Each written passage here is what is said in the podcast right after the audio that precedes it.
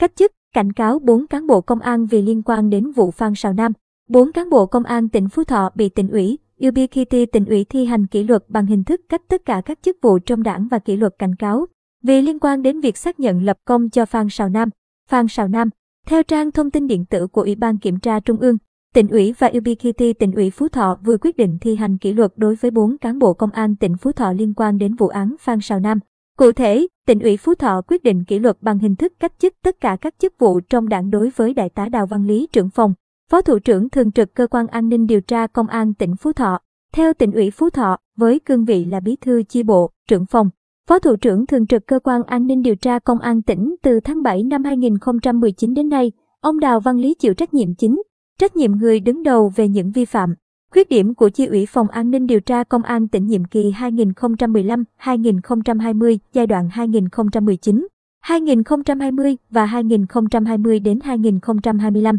Ông Đào Văn Lý là người trực tiếp chỉ đạo Hoàng Phương Nam, Phó trưởng phòng, tiến hành xác minh, soạn thảo hai giấy xác nhận lập công cho phạm nhân Phan Sào Nam sai sự thật, trực tiếp ký hai giấy xác nhận để xác nhận việc lập công cho phạm nhân Phan Sào Nam sai sự thật, vi phạm quy định của đảng, pháp luật của nhà nước và quy định của Bộ Công an. Bên cạnh đó, tỉnh ủy Phú Thọ quyết định kỷ luật bằng hình thức cách chức tất cả các chức vụ trong đảng đối với Thượng tá Hoàng Phương Nam trưởng công an huyện Hà Hòa, nguyên phó trưởng phòng, nguyên phó thủ trưởng cơ quan an ninh điều tra công an tỉnh. Ông Nam cũng đã trực tiếp soạn thảo hai giấy xác nhận trình để ông Đào Văn Lý ký xác nhận việc lập công cho phạm nhận Phan Sào Nam sai sự thật, vi phạm quy định của đảng, pháp luật của nhà nước và quy định của Bộ Công an. Ông Hoàng Phương Nam cũng trực tiếp giao giấy xác nhận cho bị cáo Lê Văn Kiên vi phạm luật bảo vệ bí mật nhà nước và quy chế làm việc của Phòng An ninh điều tra. Ngoài ra, UBKT tỉnh ủy Phú Thọ quyết định kỷ luật cảnh cáo đối với đại tá Nguyễn Văn Trường, nguyên giám thị trại tạm giam công an tỉnh Phú Thọ. Ông Trường đã trực tiếp ký quyết định cho hai bị cáo thăm gặp, chỉ đạo cán bộ ký,